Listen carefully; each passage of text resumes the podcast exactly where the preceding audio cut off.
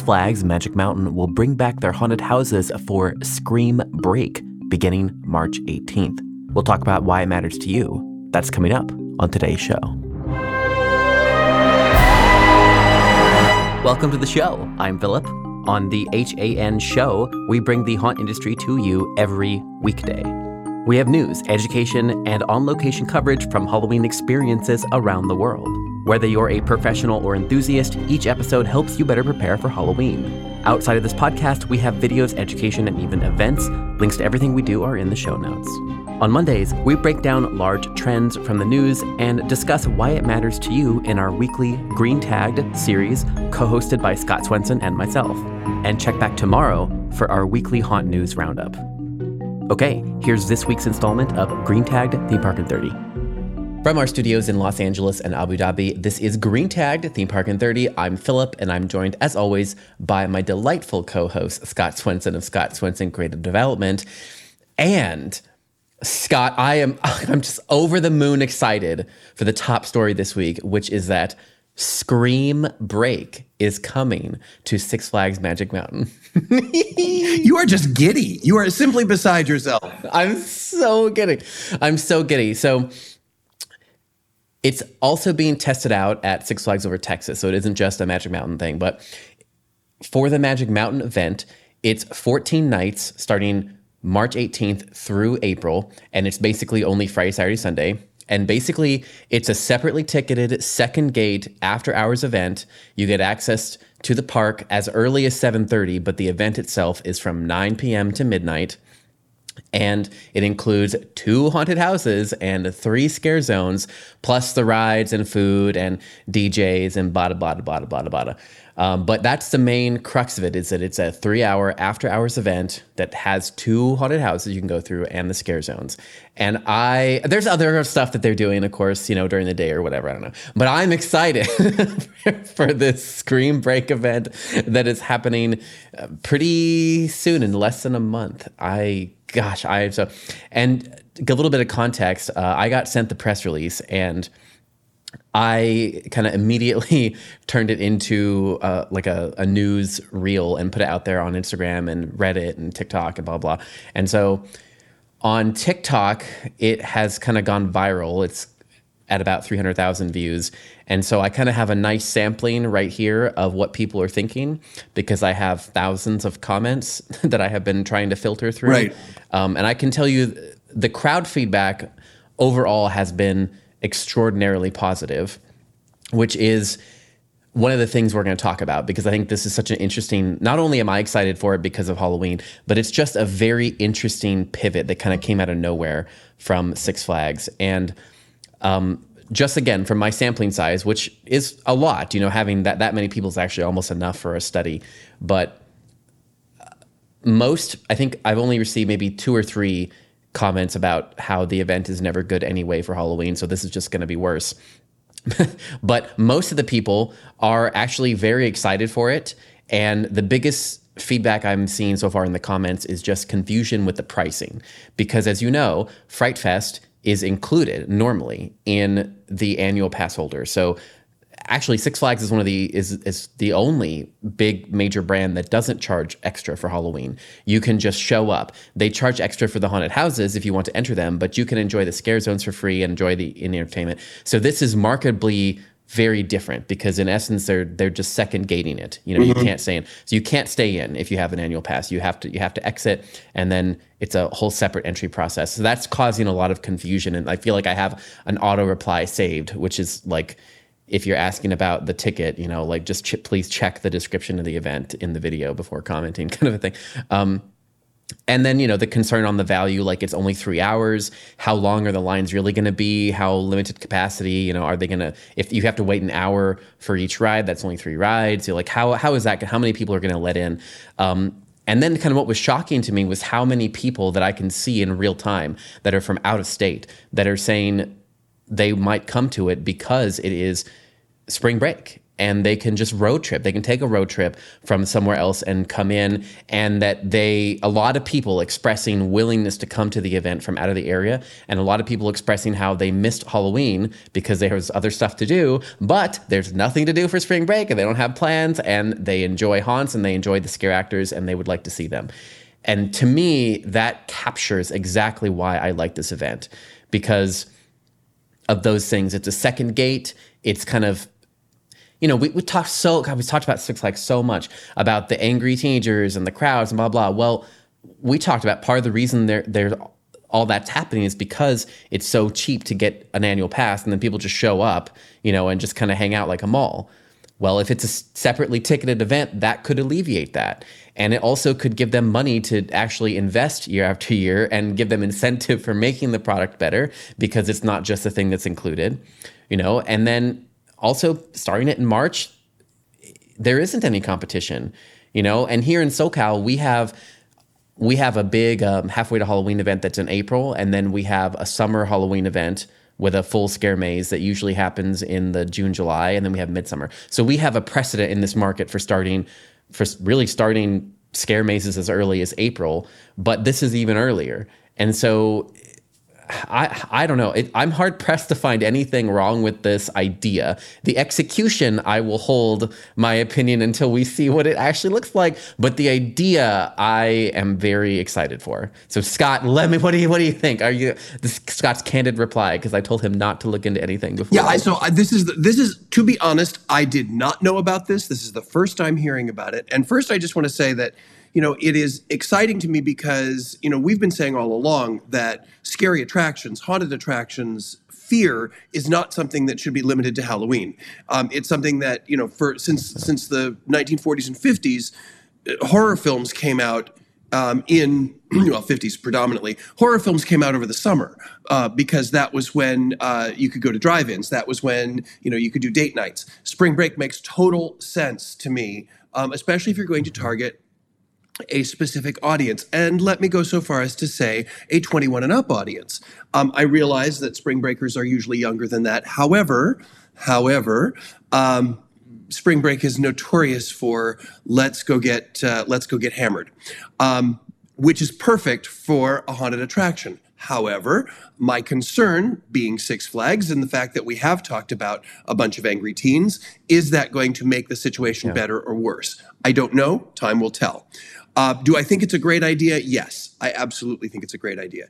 Do I um, do I relish from an operational standpoint their um, confusion in pricing and ticketing? No, I do not, because it is incredibly difficult mm-hmm. to go from uh, an open-ended come come whenever you want pass holders uh, event to something that yeah. is separate ticketed.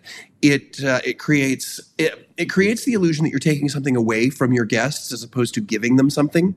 Um, going back a thousand exactly. years when uh, when we went when we first started. Um, Christmas Town at Busch Gardens in Tampa. It's we we specifically said it has to start as a separate ticketed event and we can test whether that works or not. We can't go the other way. We can't go from it is included to making it a separate ticketed event. Now, this is a little different because this is a whole new event. This is a whole new monster, um, so to speak. And the, the fact that it's only three hours also helps justify the ticketing. Um, what, in my opinion, you know, when you talk about both ticketing and concern on value, if you can make this truly a boutique event within a major theme park, it can be a second gate that will be very viable. But I'm hoping that Six Flags doesn't get greedy and uh, and try to get too many people in the door because then you know the value plummets. Um, if you've got three, because it is yep. such a, a, a, limited time. I mean, three hours is not a long time. I mean, let's face it. If you've ever been to, to Halloween Horror Nights in Orlando, um, you can spend three hours in one queue. It's rare, but you can yep. do it. Um, so um, I, I think as long as they handle it intelligently, I think it's a great idea. As you say, execution, we'll wait and see. Um, I also think it's it's yeah. interesting that you know the, the flags or the flags parks that they're testing it at are both spring break destinations. So it makes total sense when you talk about travel. It's so smart. Yeah, when you talk about Yeah. travel and you say, you know, people are willing to travel, well, they were probably willing to travel to these locations anyway, and this is just the the extra little um, domino tip that they needed to kind of make it so that it's like, oh, okay, well, we'll go to we'll go to Texas this year for for spring break, or um, you know, we'll go out to California. Yep, it's yep. it, it it makes a lot of sense. Is it? We'll see how operationally it delivers. You know, there has been, as you mentioned, there has been discussion about, you know, how does Six Flags do Halloween, and is it worth it, and is it not worth it, and blah blah blah blah blah. Um, I think based on the simple idea that the longer you wait in queue, the lower your expectations are for the experience itself. If they can keep that under control and make this truly a boutique, controlled uh, capacity event, that may help them as well. It may also benefit their Halloween event. Um, so I, I see, I agree with you. I see all these wonderful things about it. I, I hesitate to be quite as giddy as you are about it, simply because this is the first time out, and execution is going to be tough. You know, I, I think that for the diehards, for the Halloween folk, they'll be like, "Oh yeah, this is great. We get to have Halloween in the spring. I love it."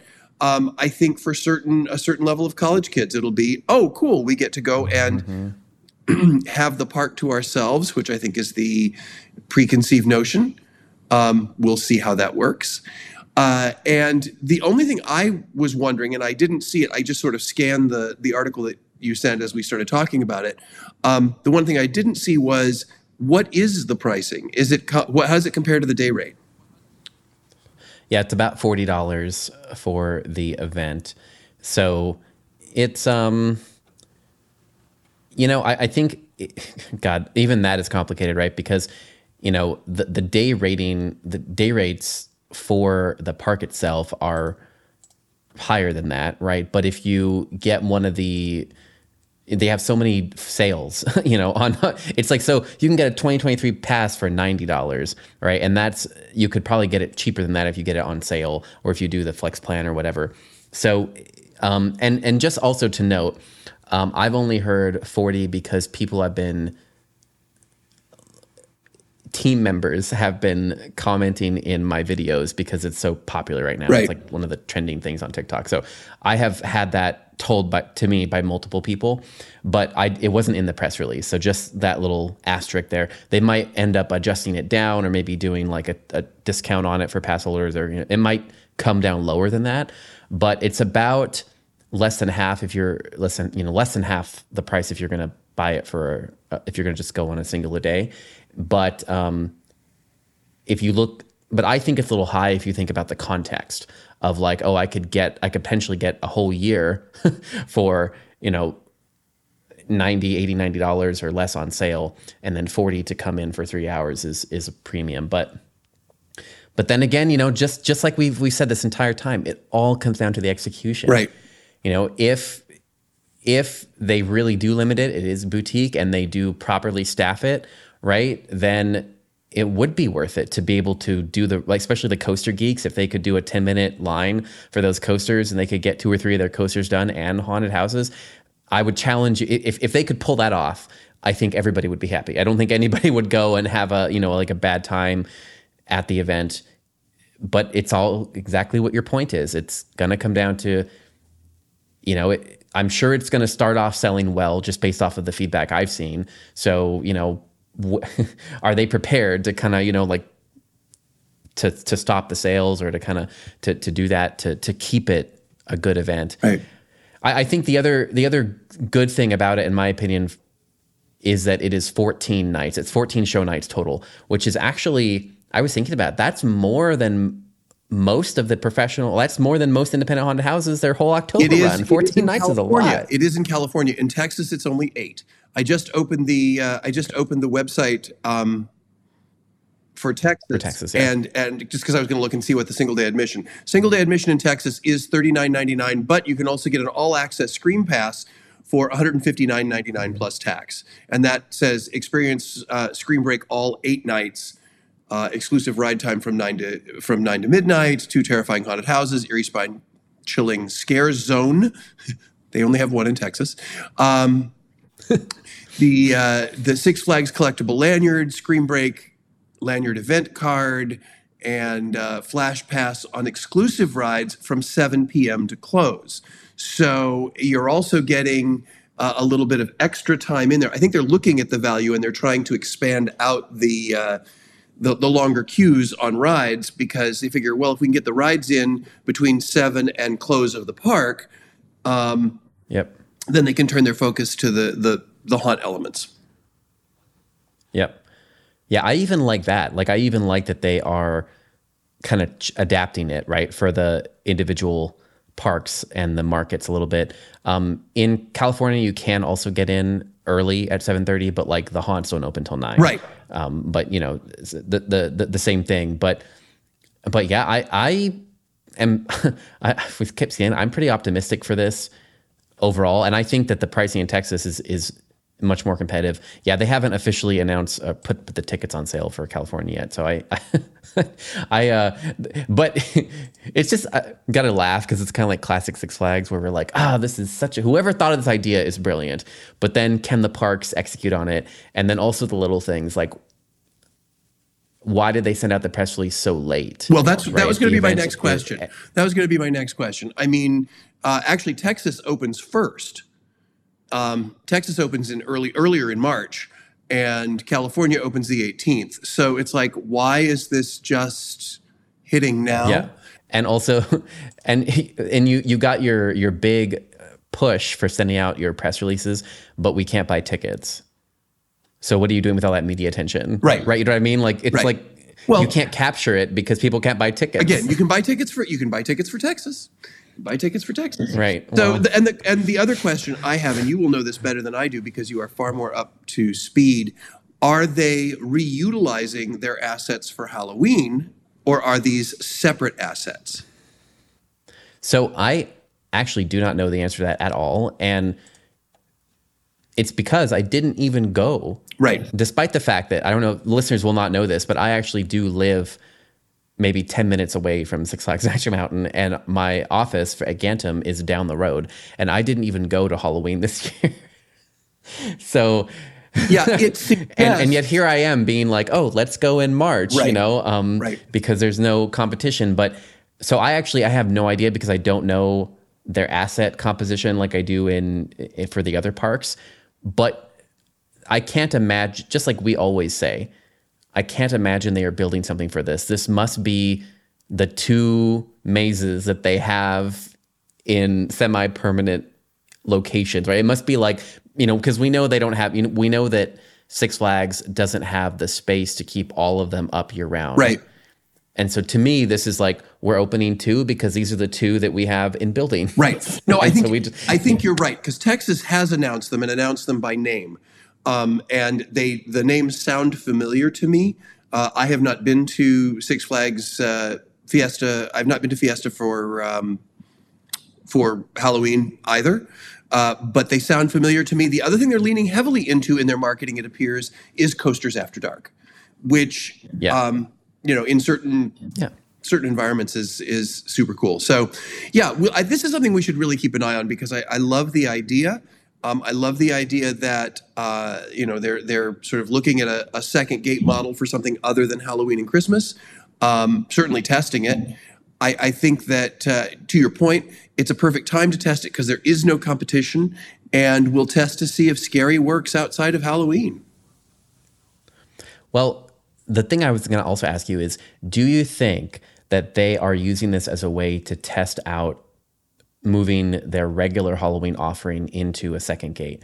Like is this is this like a good idea but also masking as a way to train the audience into like oh you know because if honestly we know Six Flags has been struggling for all the reasons we've talked about for so long but really this is a good solution if they could take the regular Fright Fest and make it into a second gate that would help alleviate some of the violence it would bring them more revenue to have a better team and I mean cuz you know I mean we all know th- the reasons it's so hard because if you're not going to charge for the Halloween event, I mean, you've been on these teams, Scott. You've of anyone, you should know like their situation. So I'm, that's why I'm asking you: Do you think this is them testing the waters to see if they could move it into a second gate.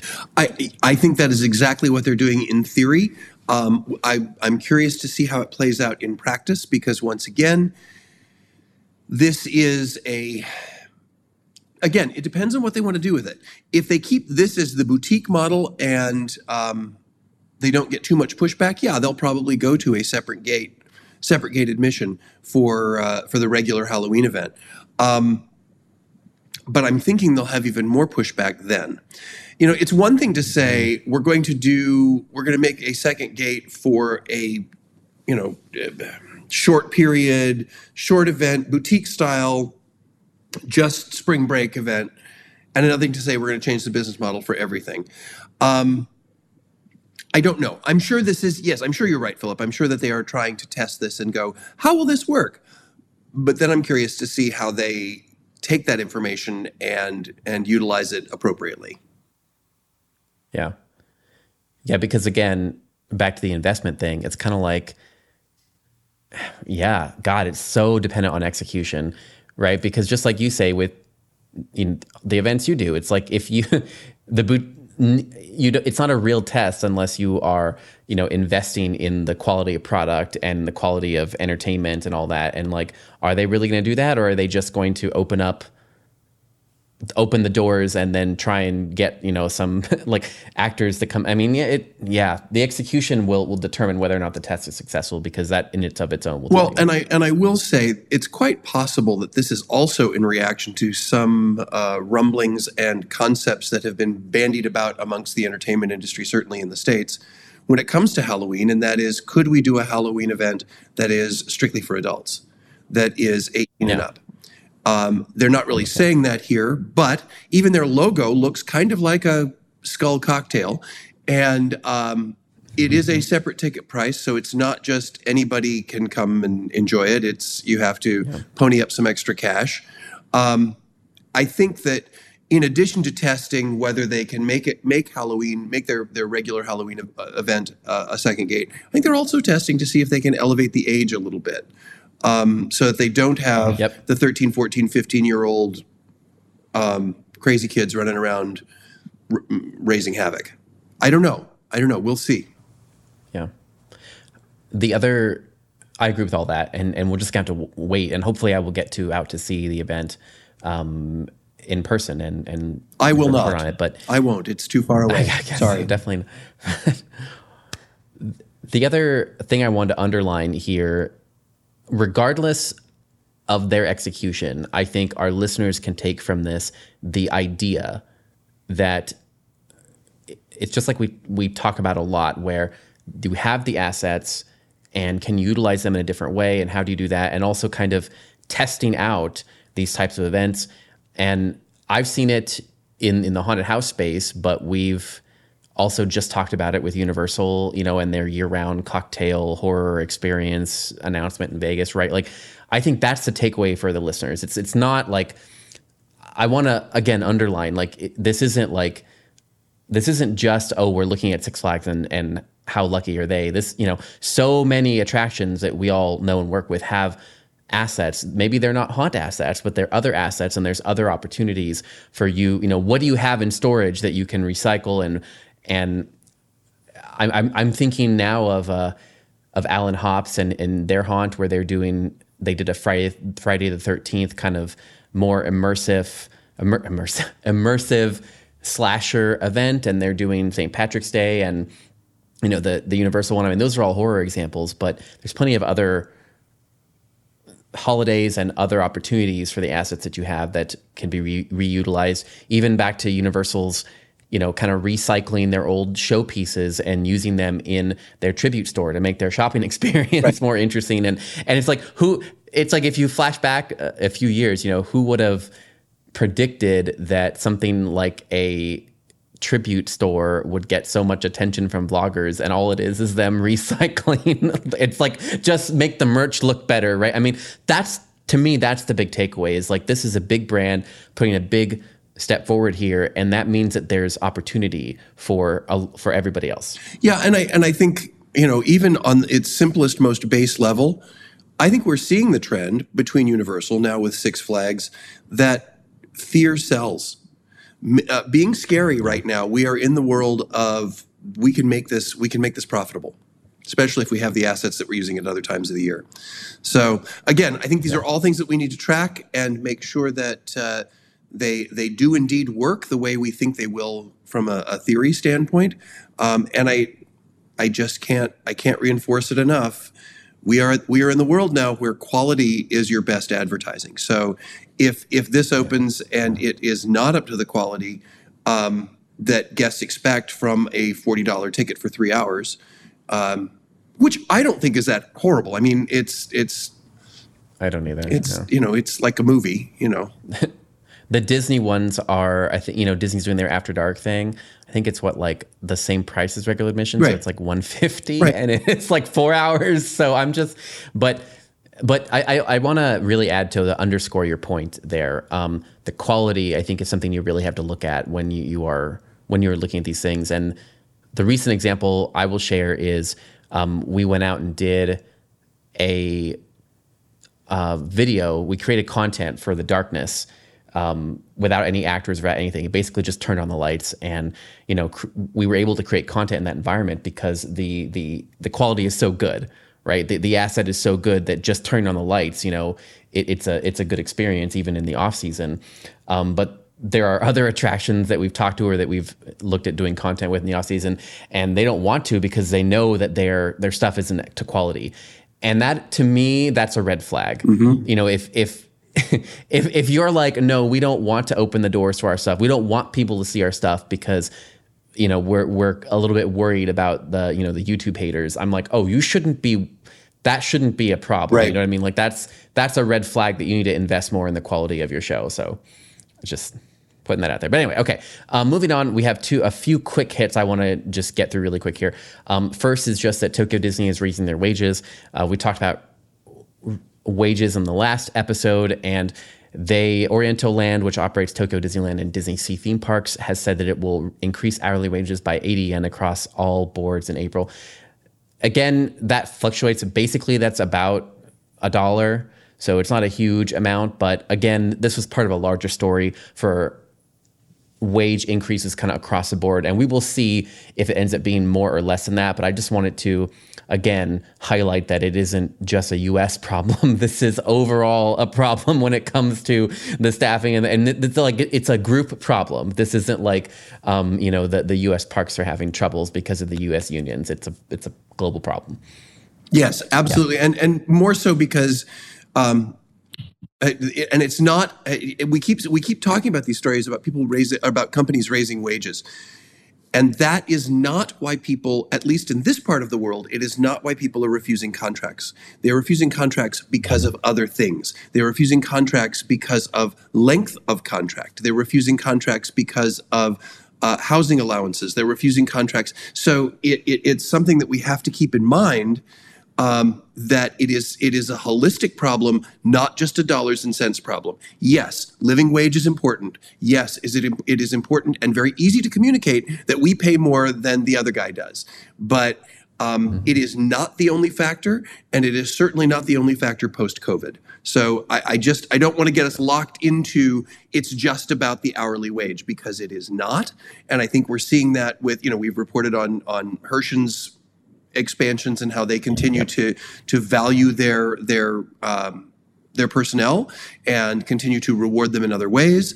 Uh, so I, I, I think I think it is important. It shows that yes, um, Oriental Land is is looking at the issue, but I don't want anybody to think that the takeaway is well we just have to raise all of our of our pay scales Yeah. Probably good start, but it's not the only way you can do it. And look at other options to bring people in, because like like Philip said, staffing is a problem across the world. Yep. Our next quick hit is that uh, Rogers the Musical is coming to the Disney Hyperion here. And the backstory, I'm going to read this from uh, Attractions Magazine. Uh, the backstory in the the backstory in the Disney Plus series is that in 2024, Rogers the Musical was produced at the Lunt-Fontanne Theater in New York City. Although all the Avengers were invited in the premiere, only Hawkeye showed up. A one act version of the fictional show about the first Captain America is scheduled for a limited run this summer. However, with the expansion of the Avengers campus, there's hope it could stick around even longer. So I just, again, this is something that has kind of fallen below the radar, but I think from a a content strategy thing, this is very smart. this is basically like, oh, there was this musical that was created in our Disney Plus series that has its own, you know, backstory type. We just did it kind of fun for this series, but what if we could pull that into reality and put it in a Disney theme park? And I think this is a great example of, of the thing that we've been hearing about but not seen for years, where they're like, we're gonna reinforce IP between Disney Plus and the parks and make it this big experience. I'm like, we haven't we haven't seen too much of that. I think this is a great example, and um, even if it's a limited run, I'm okay with that because I think again, back in the testing, testing ideas if we're thinking about that as like a theme for today's show, I think this is a great idea test. Could we pull something that we just made, that show writers just made up for an episode and put it uh, here in real life? Well, and it's something that Disney has done throughout their history, um, is to take the same basic content and release versions mm-hmm. of it in in different in different areas. I mean, you know, I know nowadays people think about it, think of it as just sort of common practice for Disney to have a Broadway musical version of one of their last hit animated shows. But that was revolutionary with with Lion King. I mean, it was like, oh my gosh, no, you're doing you're going to do what? You're going to take an animated movie and you're going to make a a musical about it? Oh, that will never work. Well, that was wrong. Um, so basically, as you say, it's a it's multi-level. It's taking the same basic intellectual property and finding different ways to reach different audiences and continue to generate revenue from and and build and reinforce the the power of the IP. So yeah, it makes total sense to me.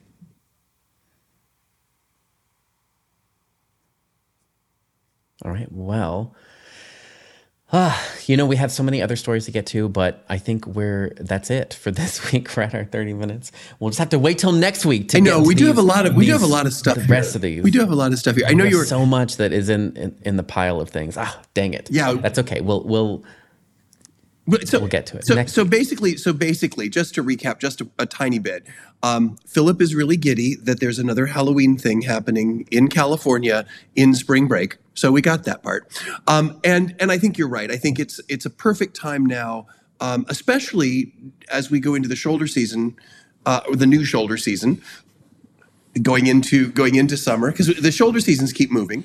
Um, but now is a good time to to test stuff, see what you can see what you can try. Um, I think when we very first started this show, a gazillion, what seems to be a gazillion months ago, um, when we first started doing this show, we said we are entering into uh, the, the COVID Wild West, where nothing is what we thought it was. And I think we are now seeing things like the the uh, the Scream Break and things like um, Rogers the musical. We're seeing people start to really dive back in and experiment with new ideas and find new ways to keep their intellectual property alive and to generate revenue. Uh, I think we're also discovering, you know, what the new workforce looks like. So find new and different ways, whether it is expanding your or increasing your your pay rate, or whether it is finding new and different ways to show your employees and your team members that you truly value what they do and make them want to work for your company. So I, I think we're we're kind of I won't say coming out of the Wild West, but I think we're starting to embrace the fact that we're never going to go back to the way we used to be. We are finding new ways to move forward and expand on what we are going to become as an attractions industry. And I think that was kind of the point of today's of today's show. Um, but as Philip said, we are out of time. So on behalf of Philip and myself, Scott Swenson, uh, thank you so much for for watching and listening to Green Tag Theme Park in 30, and we will see you next week. Today's episode was produced and edited by me, Philip Hernandez, with post production by David Swope. Support for this episode comes from Gantom Lighting and Controls. See what you're missing with a free demo. Sign up at gantom.com/demo. We release a free weekly industry newsletter. Sign up on our website or at the link in our show notes. The Haunted Attraction Network team includes Daryl Plunkey, Emily Louise Rua, Megan Spells, Gavin Burns, and Maximus Bryant. Our partner stations include A Scott in the Dark, Scare Track, The Scare Factor, and Haunt Topic Radio. Finally, please, please, please rate and subscribe to our show wherever you're listening. And until next time, Haunters, stay scary. This is a Haunted Attraction Network